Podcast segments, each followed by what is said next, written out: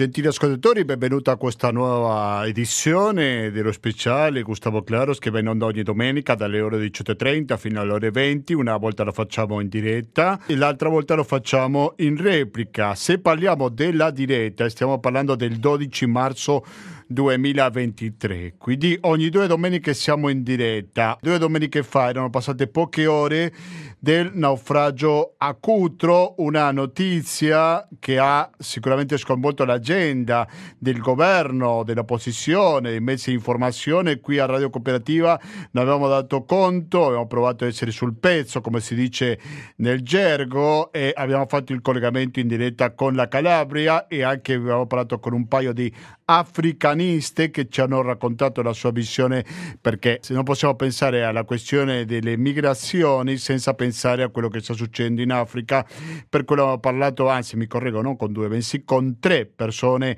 molto esperte dell'Africa che ci hanno dato la sua visione di quello che stava succedendo in quelle ore. Due settimane dopo continua a conteggiarsi i morti della stessa tragedia e la notizia, se vogliamo, più recente, perché di questo si tratta di fare informazione, partire con l'ultimo, è che secondo da conto l'ANSA ci saranno sopravvissuti soccorsi da nave mercantile. Tweet dell'imbarcazione con 47 migranti a bordo alla deriva nelle acque davanti alla Libia. Chiediamo che tutti i sopravvissuti siano portati in un posto sicuro in Europa. Tajani, l'Italia non lascia mai nessuno senza soccorso.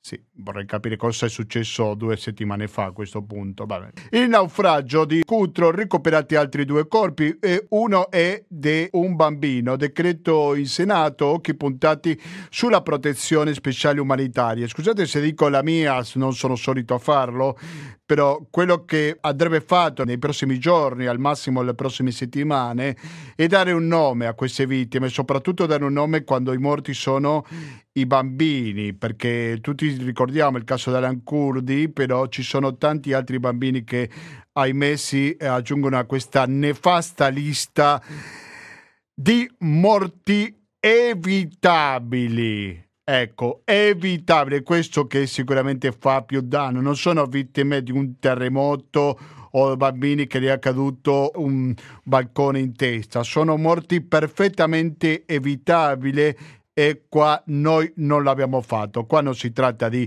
cercare il colpevole, ma sicuramente tutti voi sapete dove ci sono nella catena di responsabilità queste tragedie e credo che se diamo nome a queste vittime e questi nomi vengono pubblicati dovunque, sottolineo dovunque, allora avremo dato, seppur minimamente, in minima parte, un po' di dignità a queste vittime dei naufragi. Scusate questa parentesi, ma noi oggi parleremo di altre vittime perché ci concentreremo su quello che è successo, sta succedendo e purtroppo continuerà a succedere in Palestina, una terra martoriata sicuramente che è iniziato nel peggiore dei modi, con tantissimi morti. Così come due domeniche fa eravamo sul pezzo, come dicevo poc'anzi, su quello che hanno parlato tutti quanti, anche nei giorni successivi, oggi faremo un po' di controinformazione, per così dire, perché quando è stato pochi giorni fa il premier israeliano eh, Netanyahu, tutti giustamente hanno dato la cronaca, il presidente, che si è riunito con la premier Giorgia Meloni e tutto quanto, va benissimo, per carità, nessuno critica quello, però no, potrebbe essere un buon motivo per ricordare cosa sta succedendo in Medio Oriente? Non so come la pensate voi. Prima di rispondere a queste domande, in compagnia delle nostre gradite ospiti, che fra poco vi presento, va ricordato che 120 82 301 il conto corrente postale, che il RID bancario, il pago elettronico, il contributo con l'associazione Amici Radio Cooperativa sono i metodi alternativi per aiutarci alla sopravvivenza.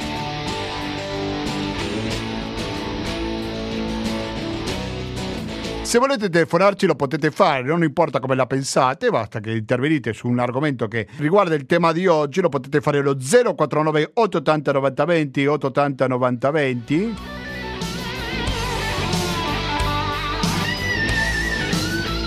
Vi ricordo anche che potete inviarci una mail latinoamericando-gmail.com ripeto latinoamericando-gmail.com perché la stessa posta elettronica che usiamo per l'alta trasmissione dedicata all'America Latina che va in onda in diretta ogni giovedì dalle ore 19.10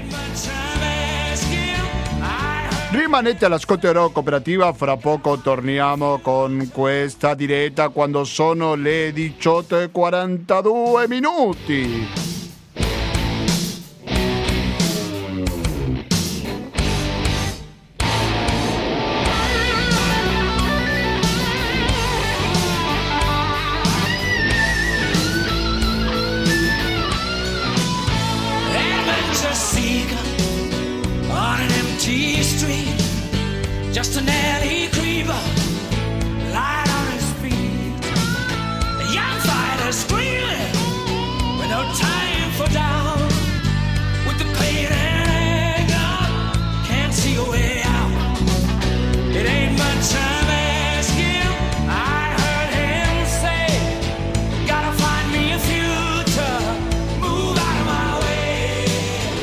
C'è bisogno di raccontare che questi sono i Queen che avete appena sentito sempre sulle frequenze naturalmente di Radio Cooperativa. Ci concentriamo in questa ora e mezza di trasmissione sulla Palestina perché alle notizie più recenti di poche ore fa è che a Cisgiordania c'è stato un scontro fuoco al checkpoint di Nablus, uccisi tre palestinesi. Tre palestinesi, afferma l'ANSA, armati sono stati uccisi questa mattina vicino a Nablus, nel nord della Cisgiordania occupata, dopo aver aperto il fuoco su una postazione militare israeliana, secondo quanto riferito dall'esercito israeliano. Lo scontro a fuoco è avvenuto al checkpoint di Surajid in un'area sotto il controllo della sicurezza israeliana a ovest di Nablus.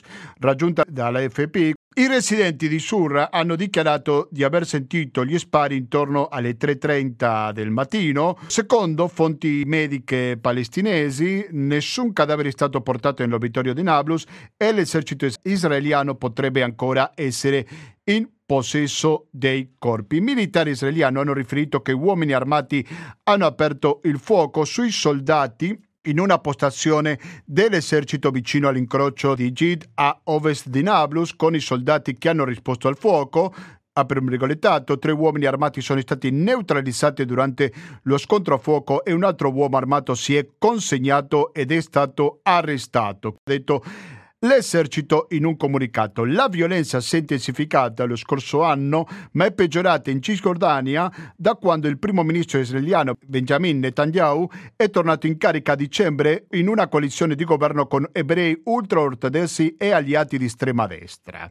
Dall'inizio dell'anno il conflitto israelo-palestinese ha causato la morte di 81 adulti e bambini palestinesi tra militanti e civili.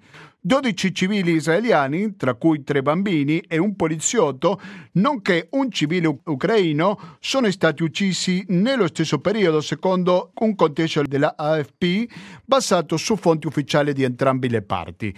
Sono contento che si dica di entrambe le parti perché tutte le informazioni che abbiamo letto riguardano l'esercito israeliano, quindi dire che sono stati i violenti armati attivisti palestinesi che hanno aperto fuoco contro i militari. Io non dico che non sia così, impossibile negare un'informazione anche perché non, non ero presente, però non diamo per scontato che sia vero. Ecco.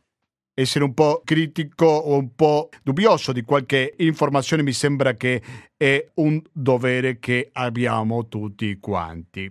Però io leggo informazione e basta.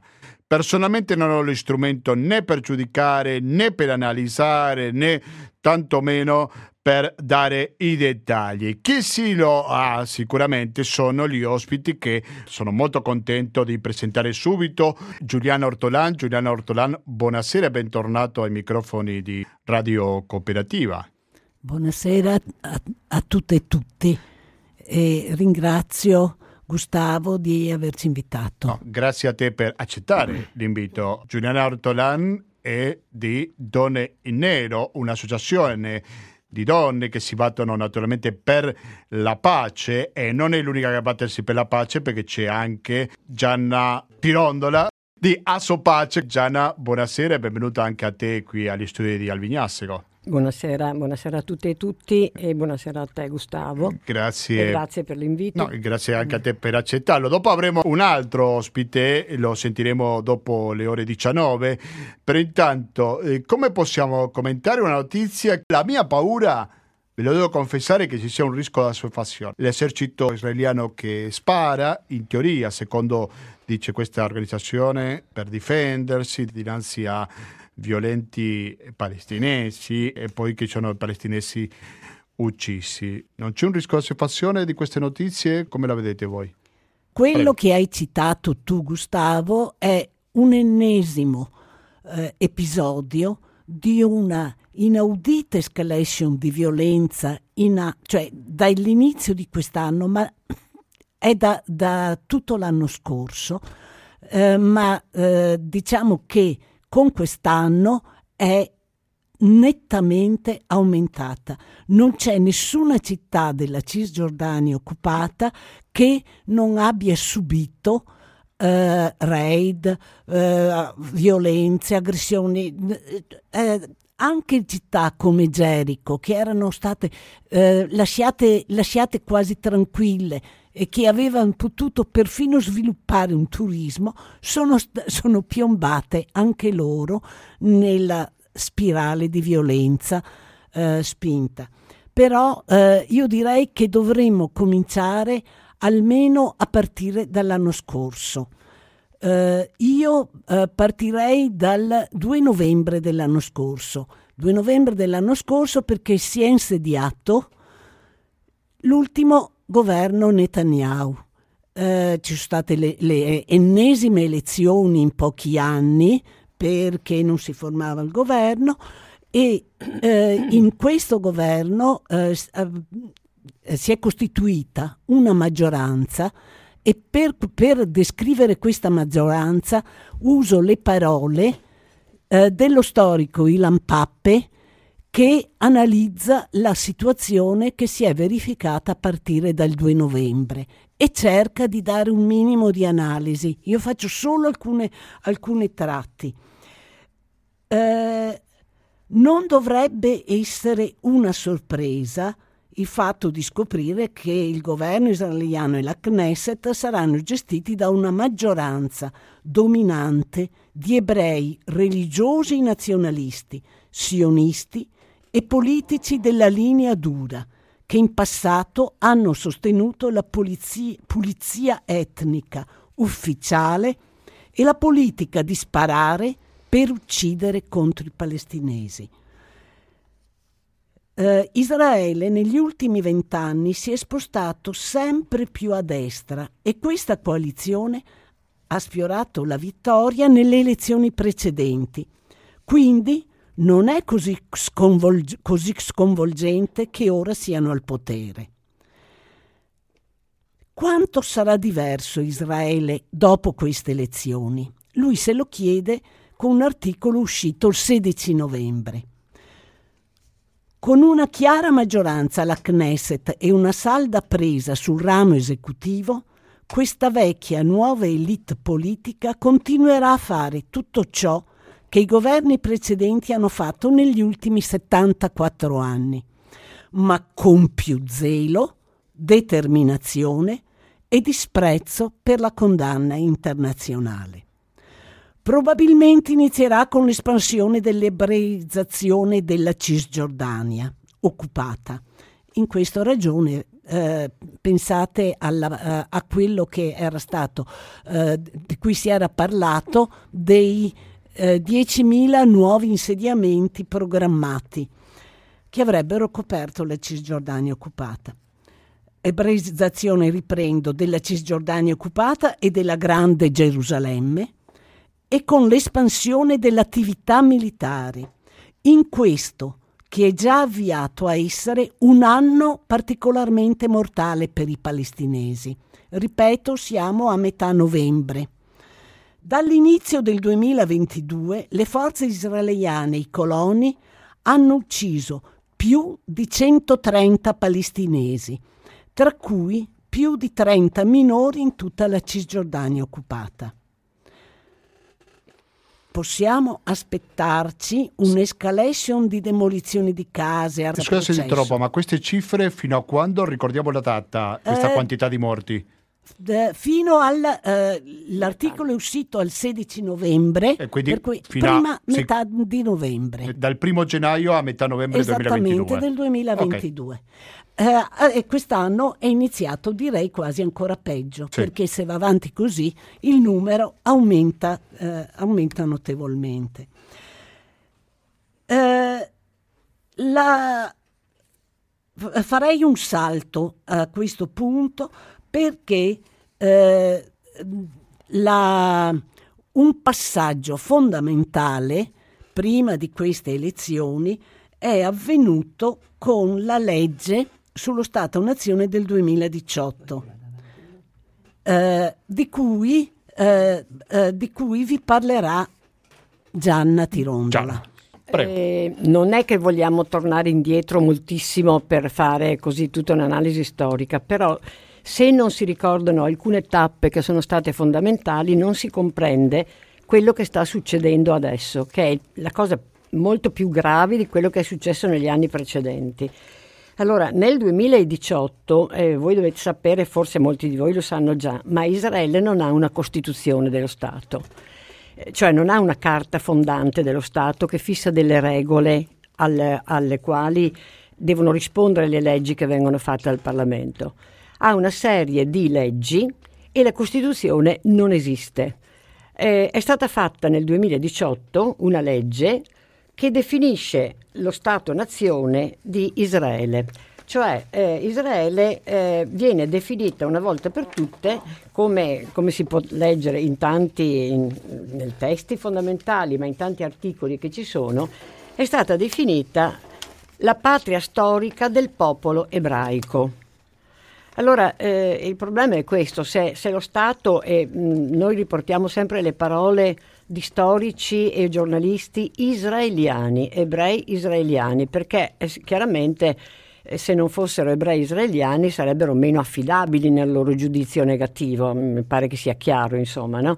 Non hanno, non hanno motivo per parlare male del loro Stato se non hanno delle prove consistenti.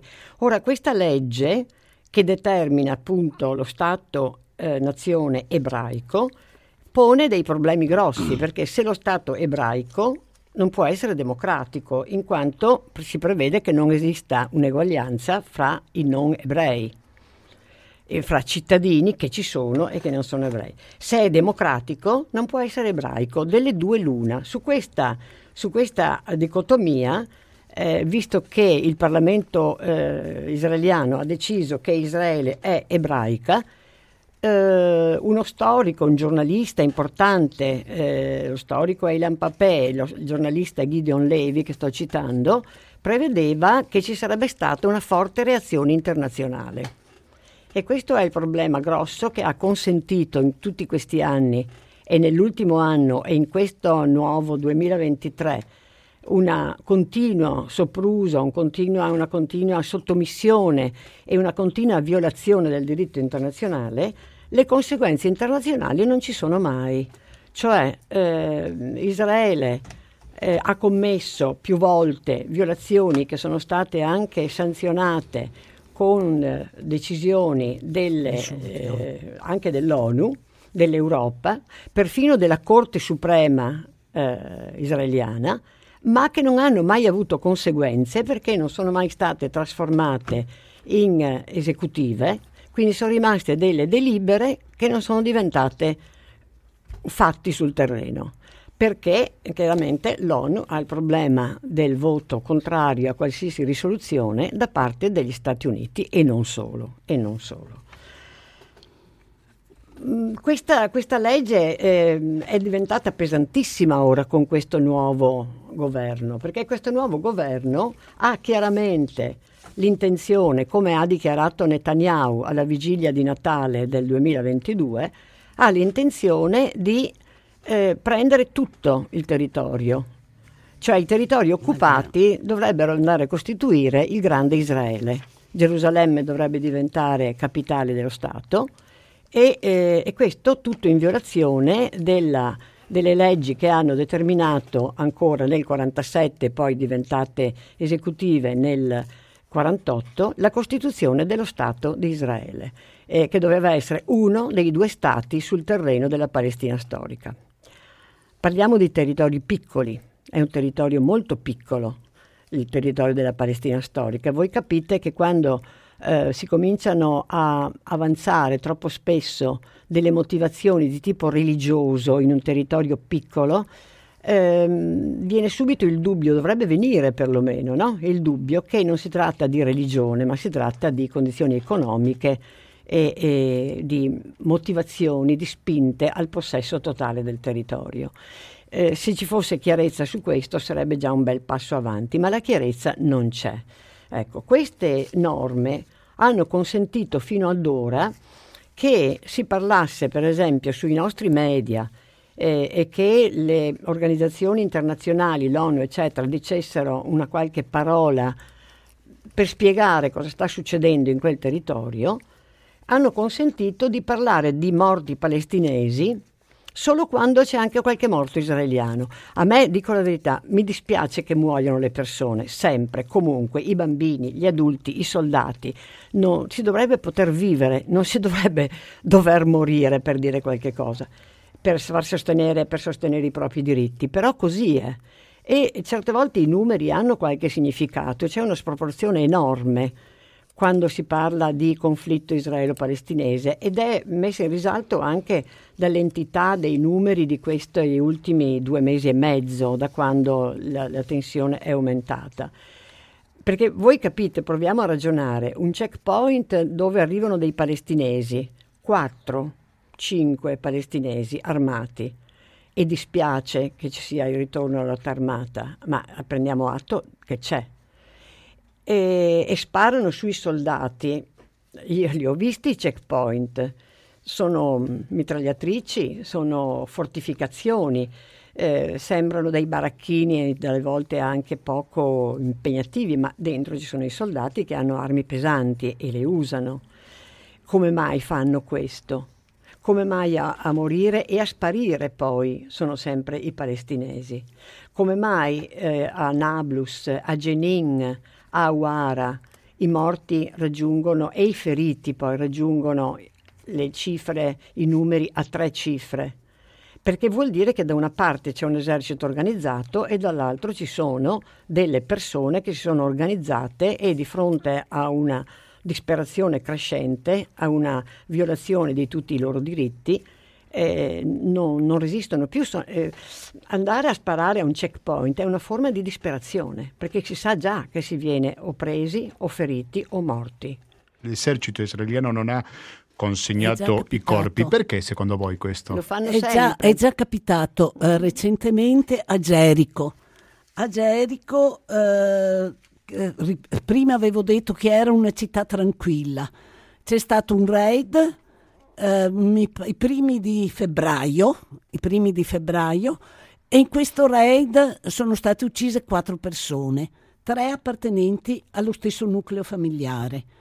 Eh, I corpi di queste quattro persone, richiesti dai familiari, non sono stati restituiti perché eh, già, eh, cioè, il, la può essere eh, un, un ulteriore spregio può essere la paura dei funerali, può, può essere, cioè, però essenzialmente eh, è una cosa che, cioè, terribile questa, di non neanche restituire i corpi. Ma ci sono tantissimi corpi che sono trattenuti. Diciamo che sono passati poche ore queste ultime decisioni magari lo restituiscono nei prossimi giorni. Può darsi, non lo so. Gustavo, eh. però ci sono tantissimi corpi che non sono stati restituiti negli ultimi mm. anni alle famiglie, soprattutto quando le, diciamo, gli scontri avvengono nel territorio israeliano e eh, magari un, un, ragazzo che ha sparato un kamikaze o altro, è un brutto nome, insomma, ma così li chiamano, è rimasto ucciso nel conflitto, difficilmente i corpi vengono restituiti. Sono pratiche queste che sono condannate da tutte le convenzioni internazionali perché c'è un diritto dei parenti ad avere la restituzione dei corpi. E sì, adesso poi nascono anche delle leggende metropolitane su questa cosa, no? Perché uno si chiede perché non restituiscono i corpi? È solo un'offesa, un'ulteriore umiliazione? È la paura che durante i funerali si scatenino altre violenze? Ehm, qualcuno ha anche pensato che vengano usati per uh, analisi, per sperimentazioni, anche per l'uso di organi. Io non ci voglio neanche pensare a questo. Di fatto non vengono restituiti. Di fatto poi c'è una pratica, che, e questa è ufficiale, quando eh, qualcuno, eh, qualche palestinese uccide degli israeliani in territorio di Israele, eh, tutta la famiglia viene punita, le punizioni collettive sono punite dalla Convenzione di Ginevra e da tutte le leggi internazionali. Uno è stato l'omicidio, ma colpevole di tutta la famiglia. E, e viene distrutta mm. la casa, ci sono famiglie, 10-12 persone che non hanno più niente e vengono arrestati i parenti più stretti, è, è successo recentemente anche all'interno della, della comunità eh, non violenta della Valle del Giordano eh, ci sono le punizioni collettive per, solo perché sono parenti di un presunto terrorista e quindi in questo senso sono tutti implicati nell'essere tutti terroristi. Ma allora chiedo a voi che conoscete molto meglio di me questa situazione. Una misura così estrema, discutibile, contestabile come quella che ci ha appena raccontato Gianna, è servito almeno come deterrente? No, perché tanto le case dei palestinesi vengono distrutte comunque. Vengono distrutte. E nessuno fa una... Sì, ma non è che dice, guarda, se mio cugino, mio figlio, mio padre uccide, allora siccome distruggono la mia casa, quindi è meglio che non lo faccia. Non è che ci pensano di più. Eh, non è un deterrente perché eh, ormai c'è una tale disperazione, cioè il problema adesso io penso che sia estremamente pericoloso. Siamo in una fase eh, molto pericolosa. Anche giornalisti israeliani hanno parlato, per esempio, a Miras, eh, giornalista israeliana, in un articolo ha parlato eh, del pericolo di una, di una guerra possibile, di una guerra possibile all'interno, perché darebbe modo a Israele di fare, fare, una nuova Nakba, cioè far andare, via, far andare via una serie, migliaia e migliaia di palestinesi che lasciano libero il territorio per, eh, per, gli, eh, per gli, ebrei. Eh, è estremamente pericoloso perché eh, ci sono, eh, or- ormai sono 74 anni che è stato eh, eh, posto un sistema che una serie eh, di eh, associazioni, ma anche eh, le, report, dai report dell'ONU, è stata messa in atto una eh, politica sistematica di apartheid, sia all'interno di Israele verso i palestinesi che sono cittadini israeliani, ma non ne hanno la nazionalità, sia per quelli dei territori occupati. Eh, ne abbiamo parlato, eh, a, a, mi pare in ottobre, verso ottobre, avevamo parlato del report di Amnesty che parlava proprio dell'apartheid. Ma eh, questo eh, vuol dire che non, non ci sono diritti eh, vengono eh, dispersi, eh, cioè, noi, ehm, cioè ha, eh, i giovani non riconoscono che non hanno alcuna possibilità. Anche per esempio il fatto che eh, c'è una disoccupazione altissima per cui è eh, difficilissimo trovare lavoro. Può capitare di trovare lavoro in Israele, però finiscono per dover pagare, per poter andare a lavorare, devono pagare chi gli dà il lavoro, perché è stato messo in atto di, un sistema di appalti in Israele per chi dà lavoro a un palestinese. Eh, e questi, eh, per, si, siccome ci sono, si devono avere dei permessi, si pass, passano quando è scaduto il termine. Eh, tengono buono il permesso e eh, con un intermediario palestinese, prendono un altro però facendogli pagare, ma arrivano a chiedere fino a 700 euro al mese. Per cui eh, è una situazione eh, disperata. Ormai stanno arrivando soprattutto i giovani ad avere una situazione senza, assolutamente senza alcuna speranza. Perché poi non se ne parla, purtroppo i media in Italia, i media in Italia sono molto allineati, io non ho ancora capito perché, Son, sarà il capo redattore che non passa gli articoli, non è possibile, insomma, però andando a cercare nei posti giusti le notizie arrivano tutte. Eh. È stata fatta una legge l'anno scorso per cui sono vietati i matrimoni misti, eh. Cioè, voglio dire, se questo ci porta indietro, no? È vietato, per esempio, se uno straniero intende sposare una palestinese o viceversa, una straniera mm. vuole sposare un... Non è mica permesso. Se un ebreo israeliano vuole sposare una ragazza palestinese, non è mica permesso.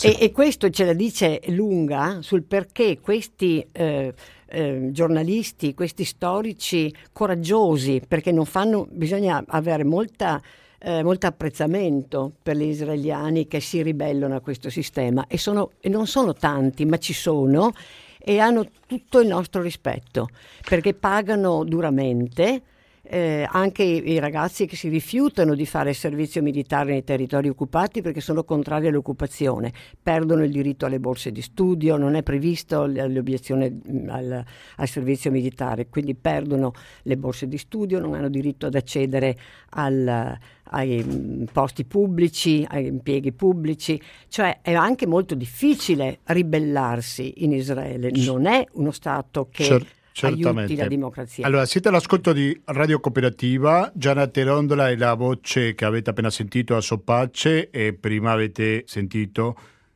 la voce di Giuliana Ortolan di Donne in Nero. Adesso facciamo una breve pausa musicale. Quando torniamo abbiamo un altro ospite, in questo caso lo sentiremo al telefono. Rimanete all'ascolto di Radio Cooperativa, fra poco torniamo.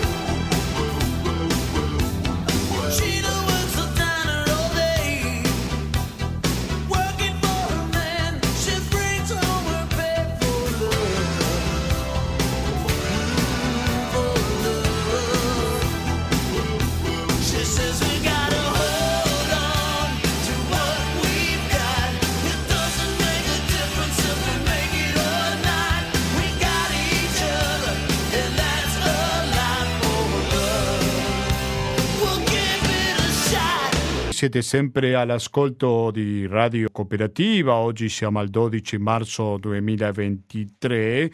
Adesso abbiamo un ospite al telefono, per il numero di telefono al quale voi siete abituati a telefonare quando lo fate, continua ad essere aperta. Il numero è, lo ricordo, 049 880 9020, 880 9020 perché magari qualcuno vuole fare una domanda, vuole criticarci, liberissimo di farlo, basta che lo faccia con rispetto. Dicevo, ho un ospite. L'ospite è Khaled Al-Zaer, non so se ho pronunciato bene. Khaled Al-Zaer, buonasera e benvenuto per la prima volta a Radio Cooperativa. Buonasera, buonasera. Mi chiamo Khaled Alzer, sì. Alzer, si scrive Alzer ma si pronuncia Alzer come appena scoperto. Chiedo scusa per il mio errore di pronuncia. No. È presidente della comunità dei palestinesi in Veneto, giusto? Sì, sì. Allora, prima di tutto, come state vivendo voi questa situazione? Vi arrivano delle notizie di prima mano di quello che sta succedendo in Palestina? Prego. Sì, Allora, la, prima saluto lei e tutti quelli della radio cooperativa e non è la prima volta in verità che mi, venite, mi ospitate eh, alla ah. radio. In questa ah, vabbè, un'altra trasmissione. Io. Prego, prego sì, in questa occasione vi ringrazio ancora eh, di più perché ci date l'occasione di eh, spiegare la nostra angoscia, ma non solo, eh, illustrare la nostra angoscia, ma anche la nostra eh, sconcertazione siamo sconcertati per quanto riguarda la censura eh, che si ha sulla, sulla, questione palestinese in Italia da un po' di tempo. Adesso sta diventando veramente fastidiosa questa censura eh, dei mass media principali in Italia. Eh, è arrivato Netanyahu con grosse contestazioni che sono, sono avvenute sia in Israele stessa che a Roma da parte di cittadini cittadini italiani e italiani italiani in, una, in, in un posto israeliane, israeliani contro un, un, regime di estrema destra fascista israeliano che ha eh, eh, a capo eh, Netanyahu e questo è passato inosservato. Eh, persino l'interprete israeliana eh, si rifiutò di tradurre dentro la eh, comunità eh, israeliana il, il, discorso di Netanyahu, anche questo non è passato.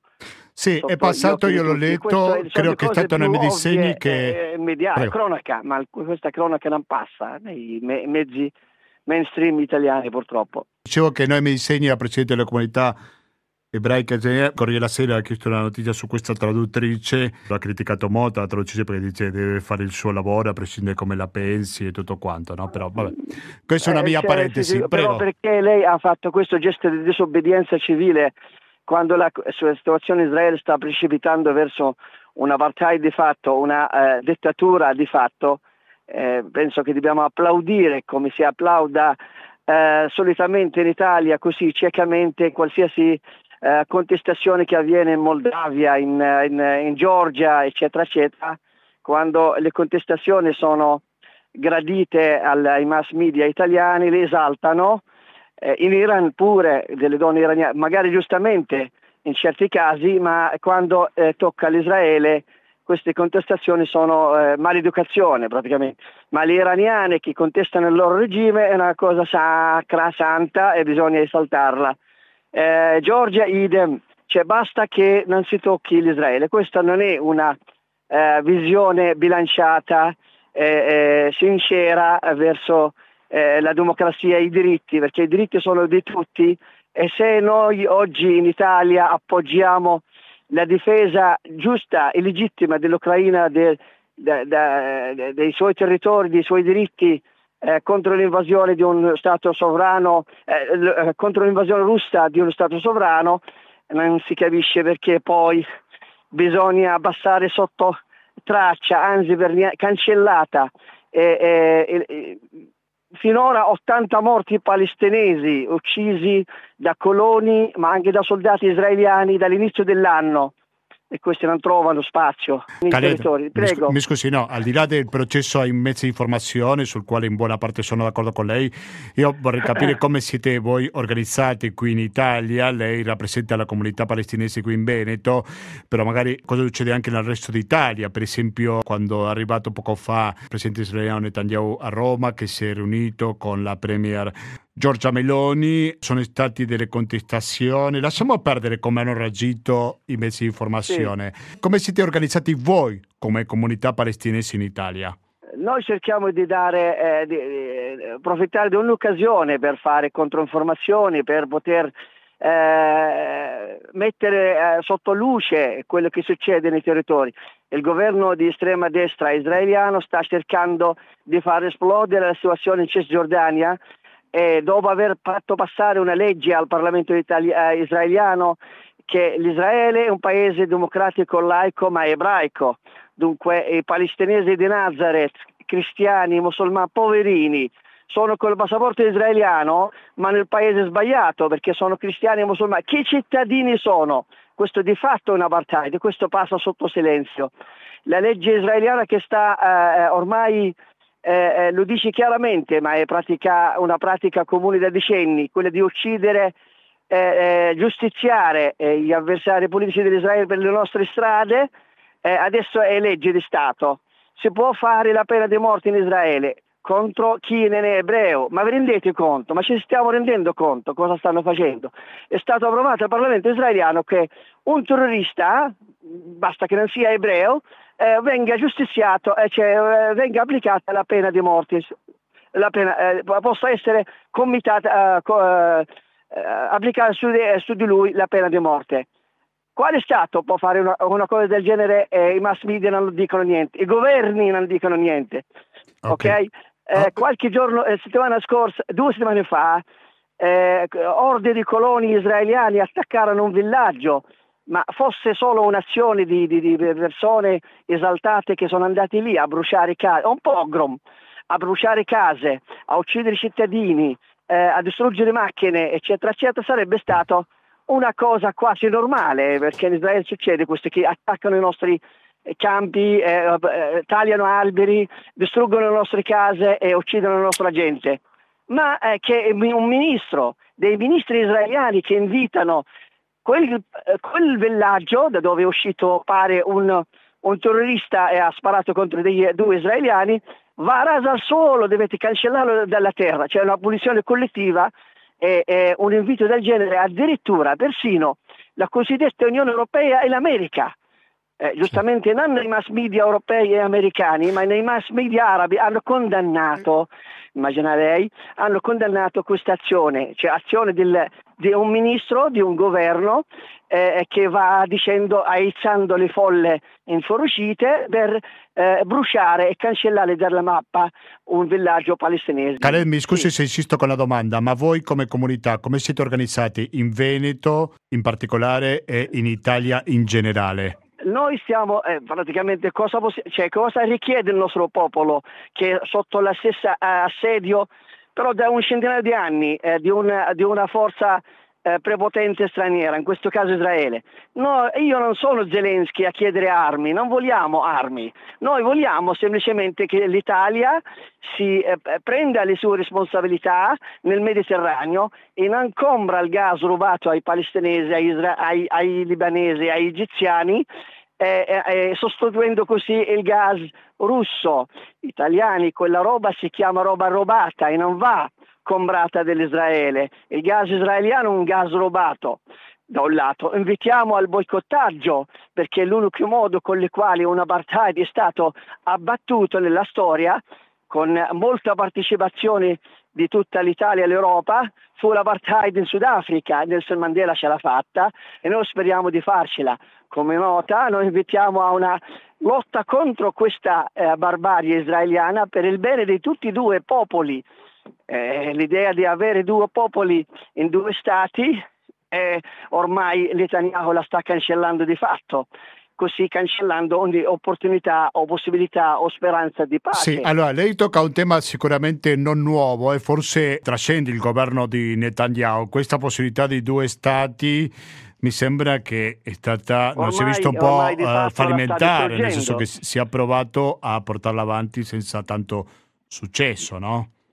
Sì, Prego. ma questo anche per la, per, per la accondiscendenza occidentale eh, davanti all'occupazione, eh, alla, alla, violazione israeliana di ogni tipo di leggi, di accordi già fatti. Quindi lei crede assolutamente impossibile un stato di convivenza fra i due popoli, capito io, bene? Eh, io voglio, voglio, essere uno di quei, di quei cittadini di quello Stato, datemi il passaporto israeliano e facciamo insieme uno Stato laico democratico per tutti, non solo per gli ebrei, con i palestinesi di serie B e serie C. Noi vogliamo uno Stato democratico in tutta la Palestina geografica, se no il minimo, due Stati per due popoli, ma che duri questo apartheid non può, non può essere accettato.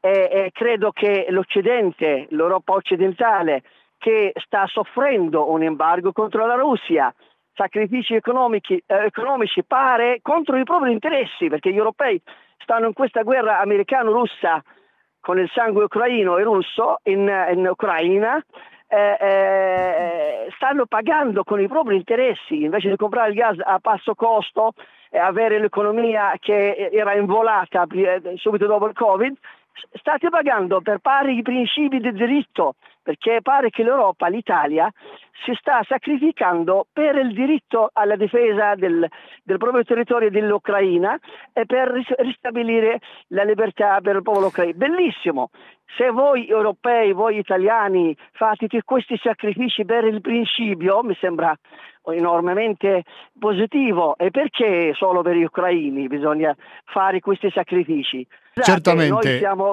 eh, umani di serie B, sì, perché cioè, sì, non molto, per i palestinesi? Molto chiaro, siete all'ascolto di Radio Cooperativa, tra Patriani ci risponde Khaled Al-Saer, presidente della comunità dei palestinesi in Veneto, al quale vorrei chiedere come rispondiamo a quelli che dicono sì, però nel Stato di Israele gli arabi sono anche rappresentati e hanno persino un partito politico che vota all'Agnes, vota nel Parlamento come qualsiasi altri cittadini, no? Anche in Donbass sono i filorussi. Eh, e non è strano, e, e allora l'Israele quando è nata, è nata sui territori della Palestina storica nel 48 e, e non tutti i palestinesi sono fuggiti avanti la, la, la barbarie della costruzione dell'Israele perché è stata una guerra sanguinaria quelle che ha fatto, hanno fatto le bande sioniste in Palestina.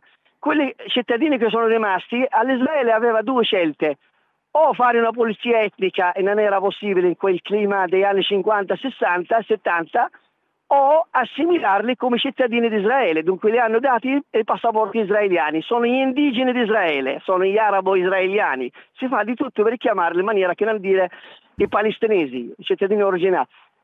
Questi nostri connazionali, questi nostri fratelli, hanno accettato il passaporto israeliano per vivere in un paese laico democratico.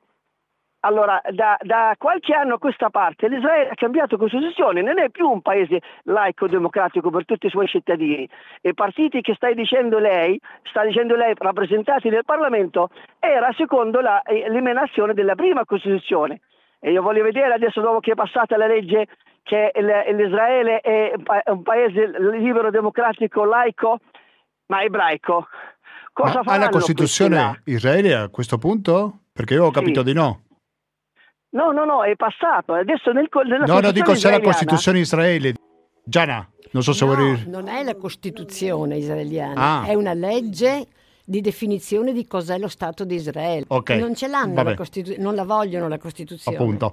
Volevo aggiungere okay. qualcosa cioè, in più? Dunque, Prego, dunque, dica. La presenza dei palestinesi diventa simbolica, tra l'altro anche la partecipazione dei cittadini nostri fratelli lì è simbolica, eh, eh, solo nella legislativa, nella legislativa, precedente hanno appoggiato un governo così, deve essere meno di destra eh, possibile, ma eh, eh, significa veramente molta complicazione. Cioè, Israele quando diventa un Stato laico democratico ebraico, gli altri cittadini sono di serie B in automatico, anche se sono rappresentati in Parlamento. Questo è quello che voglio dire. Sì. È un apartheid.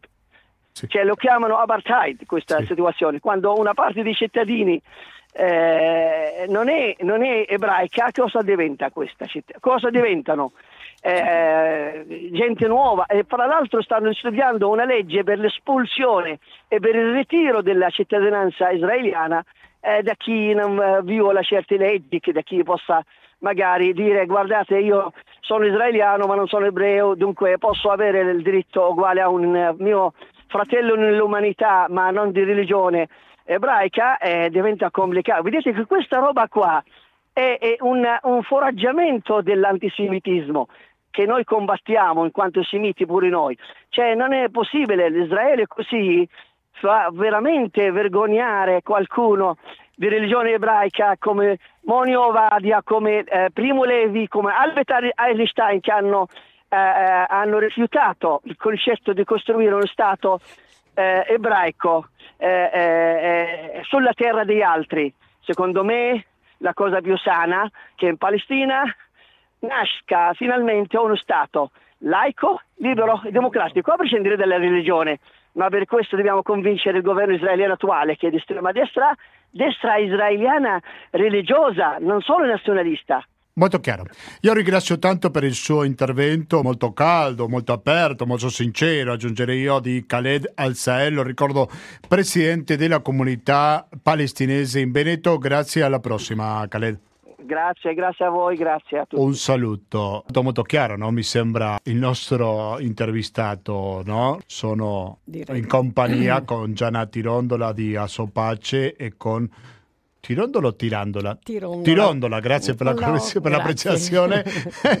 e con eh, Giuliana Ortolandi di Donne in Nera. No? Come possiamo commentare questo? Se posso dire Prego, un paio vai. di cose. Eh, Khaled ha parlato, eh, ha espresso una sua opinione sul futuro eh, di uno Stato unico, eh, perché è vero che la situazione sul terreno oggi rende quasi impossibile pensare a due popoli su due stati, anzi due stati con due popoli, nel senso che lo Stato palestinese non ha più il terreno per esistere, è tutto frammentato, cioè è una specie di pelle di leopardo, no? E poi c'è Gaza che è completamente separata, cioè una specie di succursale di isolata, sì, sì. è completamente isolata, non è stato un caso questo, no? E la situazione di Gaza, se la situazione in Cisgiordania è brutta, a Gaza è sempre molto peggio. Guardate che anni fa, non tantissimi anni fa, nel 2009, nel 2010, nel 2014, 14. Gaza è stata bombardata. Gaza è piccolissima, è come se noi bombardassimo. Ma che dico? È uno dei territori, se non il più, con maggior densità, densità. di popolazione. La densità abitativa Però, più allora, alta del sa- mondo. Quanto? Più alta del mondo. La più alta del mondo, cioè si trova lì. Sapete e, dirmi e qualche numero? Vi ricordate? Oh, non li ho di... Non c'è eh, nessun problema. Però perché Israele prova a fare insediamenti in Cisgiordania e non a Gaza? Ma perché ce li avevano e li hanno tolti, se ne sono andati, era pieno di insediamenti Gaza, li hanno tolti convincendo i coloni che erano dentro Gaza ad andarsene, garantendo loro dei soldi che sono stati pagati dagli americani e delle case, delle colonie.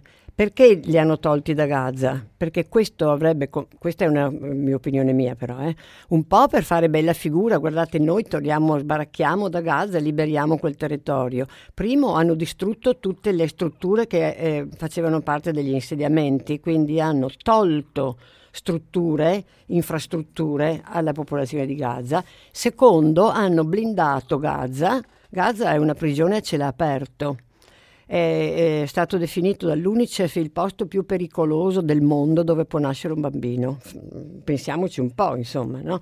L'UNICEF l'ha detto. L'UNICEF ah, l'ha detto, no? Ah. È il posto più pericoloso del mondo. Perché? Perché non c'è via di fuga a Gaza. Ci sono i due valichi, quello che comunica con Israele e quello che comunica con l'Egitto, che sono chiusi e, ehm, il mare, il, il mare non, è, non, fa parte del diritto di accesso dei palestinesi, i pescatori possono pescare solo nel primo tratto, se escono da quel tratto, se gli va bene vengono sequestrate le barche, se gli va male si prendono un, una fucilata, una mitragliata e non se ne parla neanche più. Ma cioè, lo scandalo del 2010, del 2009, del 2014 è stato che sono stati bombardamenti. Voi pensate un posto chiuso da cui non si può fuggire che viene bombardato per giorni e giorni e giorni con bombe al fosforo. E la comunità internazionale muta. Questo è successo, il fatto che sia successo anni fa e non adesso non ci può far dimenticare che è successo. Quindi Gaza è stata isolata per, perché era necessario in quel momento per la comunità internazionale far vedere che loro erano disposti anche a smantellare colonie. Sì. Quando loro chiedono di farne 10.000 dentro il territorio dei territori occupati, 10.000 colonie vuol dire 10.000 posti in più in cui l'acqua viene deviata per la colonia e viene sottratta ai palestinesi, per esempio. Sì, un bene fondamentale come l'acqua. Allora chiedo, Giuliana, per i fallimenti da parte del governo di Abu Mazen, perché sicuramente le responsabilità di quello che subiscono i palestinesi non sono attribuibili solo ed esclusivamente allo Stato israeliano. O mi sbaglio, Giuliana? Uh, certamente. Uh, fra, uh, f- prima, prima, parlavo di disperazione da parte soprattutto dei giovani palestinesi che non so, cioè certamente non hanno, non, non hanno, nessun apprezzamento dell'autorità palestinese, anzi, non hanno, eh, vengono, eh, cioè non, non si riconoscono nemmeno nelle formazioni armate tradizionali tipo Hamas, la Jihad islamica, cioè, non, cioè sono portati eh, ad una situazione. Me, cioè, non solo, e per quanto riguarda non hanno nessuna, assolutamente nessuna fiducia neanche nell'autorità palestinese, perché si è dimostrata assolutamente debole in tutti questi anni di fronte al progredire delle azioni, eh, delle azioni dello Stato di Israele contro, eh, li, eh, contro i palestinesi ovunque fossero. Eh, per, quanto, per esempio, eh, per quanto riguarda il discorso della disperazione, mi viene in mente una cosa, cioè, eh, siccome i, riconoscono anche i giornalisti israeliani riconoscono che negli ultimi anni sono aumentate notevolmente le violenze, che vuol dire uccisioni, eh, da parte dell'esercito israeliano e dei coloni israeliani nei confronti dei giovani, e sopra, e, ma fra i giovani anche sono tanto i minori. Mi viene in mente il caso del ragazzo di una quindicina d'anni, mi pare meno di 15 anni, che eh, mi pare su Facebook aveva fatto vedere fotogra- una sua fotografia assieme ai compagni di classe e dice che tutti, tutti i suoi compagni sono morti, sono stati ammazzati. Due giorni dopo è stato ammazzato anche lui. Per cui una situazione del genere eh, è assolutamente disperante e io la ritengo estremamente pericolosa, anche perché l'autorità palestinese ha perso ogni, ogni autorità rispetto di, nei confronti del suo popolo. Ora, la domanda che mi faccio... La, sì, eh, prego ecco, eh, noi avevamo apprezzato, apprezzato molto in quest'ultimo periodo in cui eh, eh, la prima Gianna parlava dei 10.000 nuovi insediamenti programmati e sono stati legalizzati in barba anche a decisioni della Corte Suprema eh, tutti gli insediamenti che erano stati costruiti abusivamente. Quelli sono stati legalizzati e 10.000 vengono nuovi programmati. Di fronte a questa situazione esplosiva, eh, noi riteniamo, eh, anche se è una voce fl- flebile rispetto alle, alla situazione, però è importante che cinque stati, fra cui USA, Gran Bretagna, Italia, Francia e Spagna hanno preso posizione contro queste scelte del governo israeliano, dicendo che ci opponiamo fermamente a queste azioni unilaterali, la costruzione di tutte queste nuove insediamenti, che serviranno solo ad esacerbare le tensioni fra israeliani e palestinesi e a minare gli sforzi per raggiungere una soluzione negoziata dei due Stati. Per cui hanno preso una posizione netta, direi, rispetto a queste scelte del governo, che adesso eh, si, permette, eh, si, permette, di prendere, eh, di, di fare delle scelte eh, estrem- proprio di estrema destra, più di estrema destra possibile. Allora, per... A questa è seguita una dichiarazione del, dell'ONU in cui eh, condanna e anche l'ONU eh, condanna la costruzione di nuovi insediamenti e li blocca quantomeno fino a eh, fino fino ad agosto, pressappoco, per sei mesi hanno una validità. Questa dichiarazione ha una validità. Eh, la cosa importante è che la, questa, eh, questa dichiarazione ha avuto il voto di tutti, tranne che degli israeliani, compreso gli Stati Uniti, che non hanno potuto, dopo avere eh, con altri stati condannato, non potevano fare a meno all'ONU di farlo. Sì, deve prendere questa misura, però allora la domanda per continuare con il discorso del fallimento del governo palestinese è se occupazione altissima, tantissime difficoltà per l'istruzione, per la sanità che hanno i palestinesi, soprattutto a Gaza, fallimento della classe politica palestinesi e tutto quanto. È o non è un stimolo per incorporarsi ai gruppi terroristi? Dico dinanzi alla mancanza di prospettive, no? Sì, ma io non, non ho la competenza per stabilire se è uno stimolo. Certamente, non avendo più fiducia neanche nel loro governo, è un peso in più. No? Ma i palestinesi non stanno in questo momento combattendo contro il loro governo stanno combattendo contro i soprusi quotidiani. Se posso, sono andata a cercarmi i numeri che prima, perché io prima di dire un ah, quello numero, che ti chiedevo sì, prima sulla densità. Quando ho dei numeri in mente, perché li ho anche a caso preparato tutti dei dossier per le scuole, eccetera, eh. però non mi, non, se non li ho sotto il naso, perché poi ho sempre, sono talmente pazzeschi che uno eh. pensa che sono sbagliati. Sono andata a controllare, li confrontiamo, sono due cifre. Sei vicino al microfono. Li confrontiamo ecco. con quelli del Veneto, che così ci rendiamo eh. conto. No?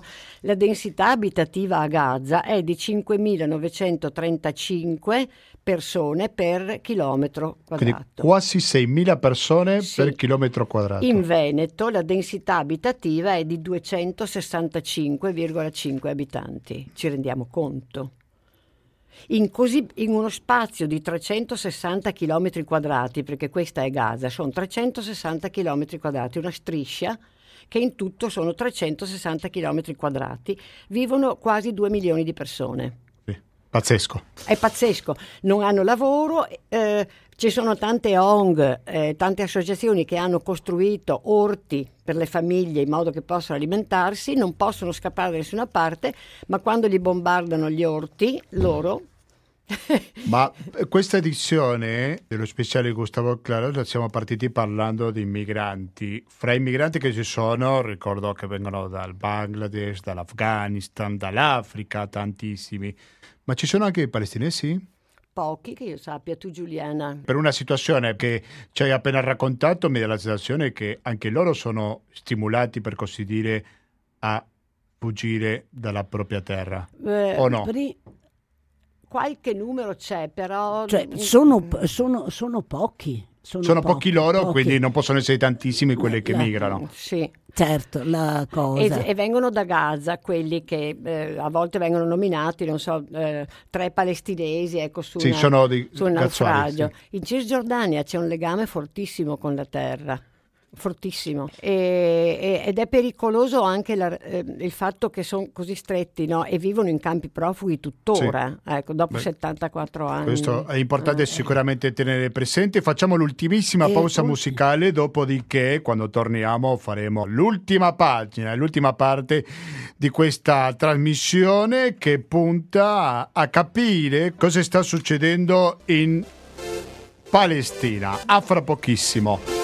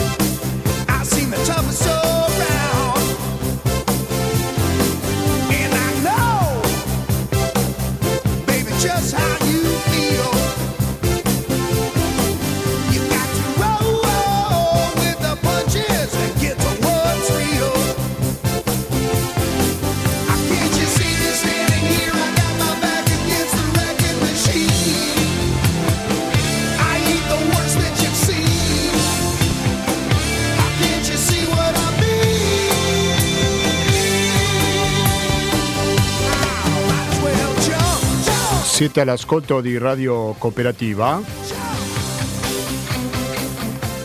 In questa trasmissione dedicata pressoché interamente alla questione palestinese, se volete telefonarci, se avete ancora tempo, 049 880 90 20 880 90 20. Per i pochi minuti che ci rimangono, credo che eh, un elemento sicuramente da tenere presente è quello che fanno le donne palestinesi.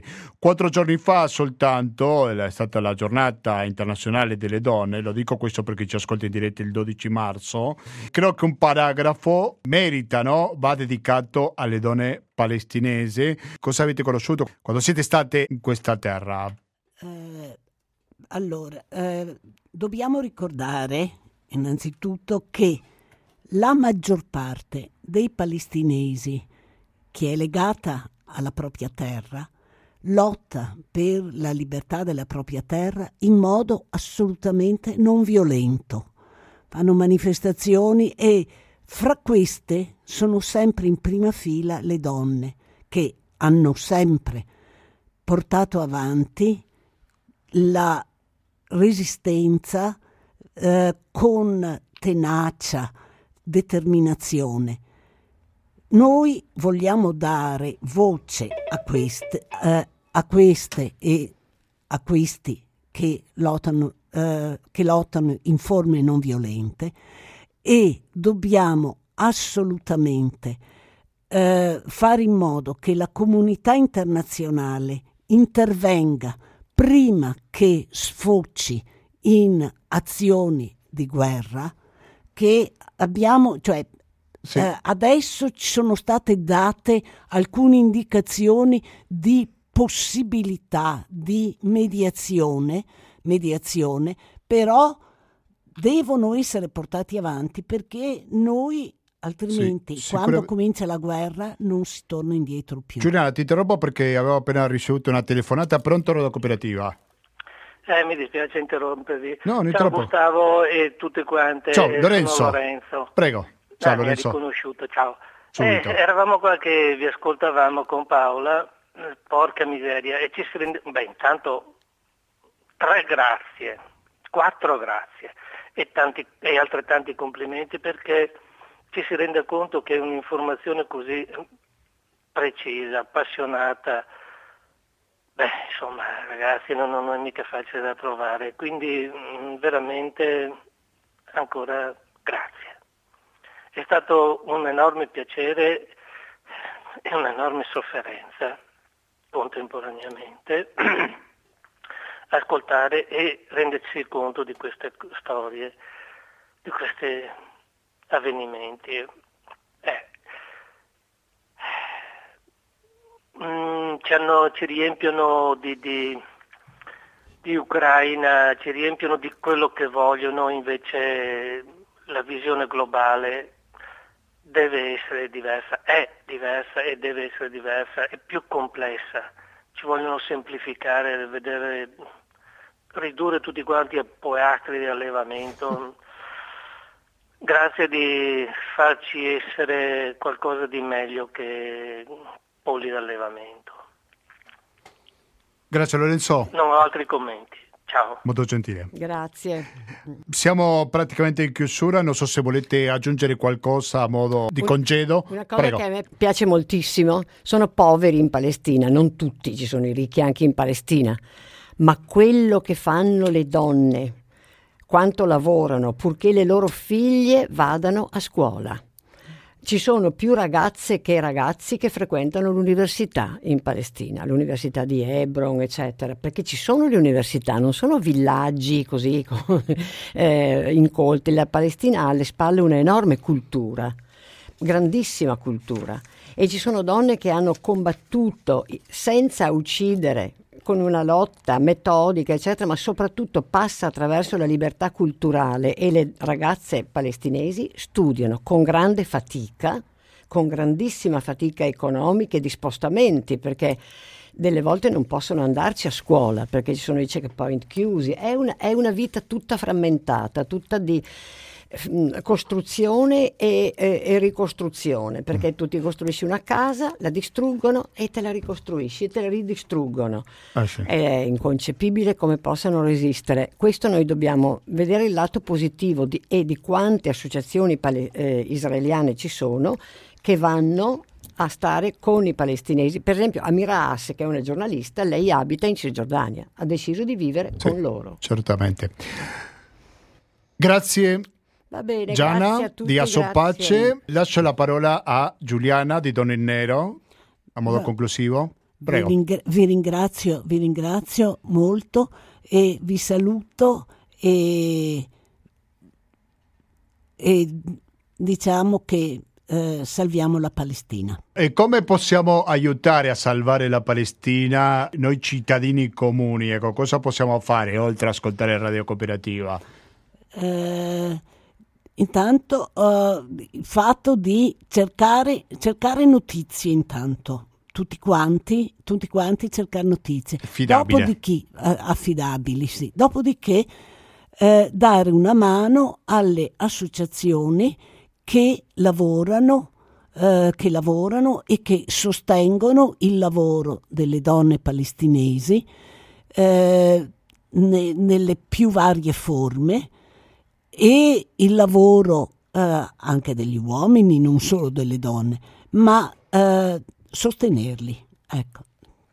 Benissimo, molto chiaro. Ringrazio anche Giuliana Ortolanti, Donne in Nero. Ringrazio entrambe per venire qui agli studi di Alvignassico in Estra Battaglia numero 89. Se avete sentito questa controinformazione diversa, per qua non si tratta di dire ah, noi diciamo tutto il contrario, semplicemente si tratta di dare conto di una realtà che molte volte viene ignorata. Adesso si sta parlando tanto dell'Ucraina da un anno a questa parte, però in realtà non mi sembra che prima della guerra tutti parlassero della Palestina. Quindi credo che questo è un dato che va tenuto in conto, come neanche si parlerà il giorno e speriamo più presto che tardi finisca questa terribile guerra qui nel cuore dell'Europa.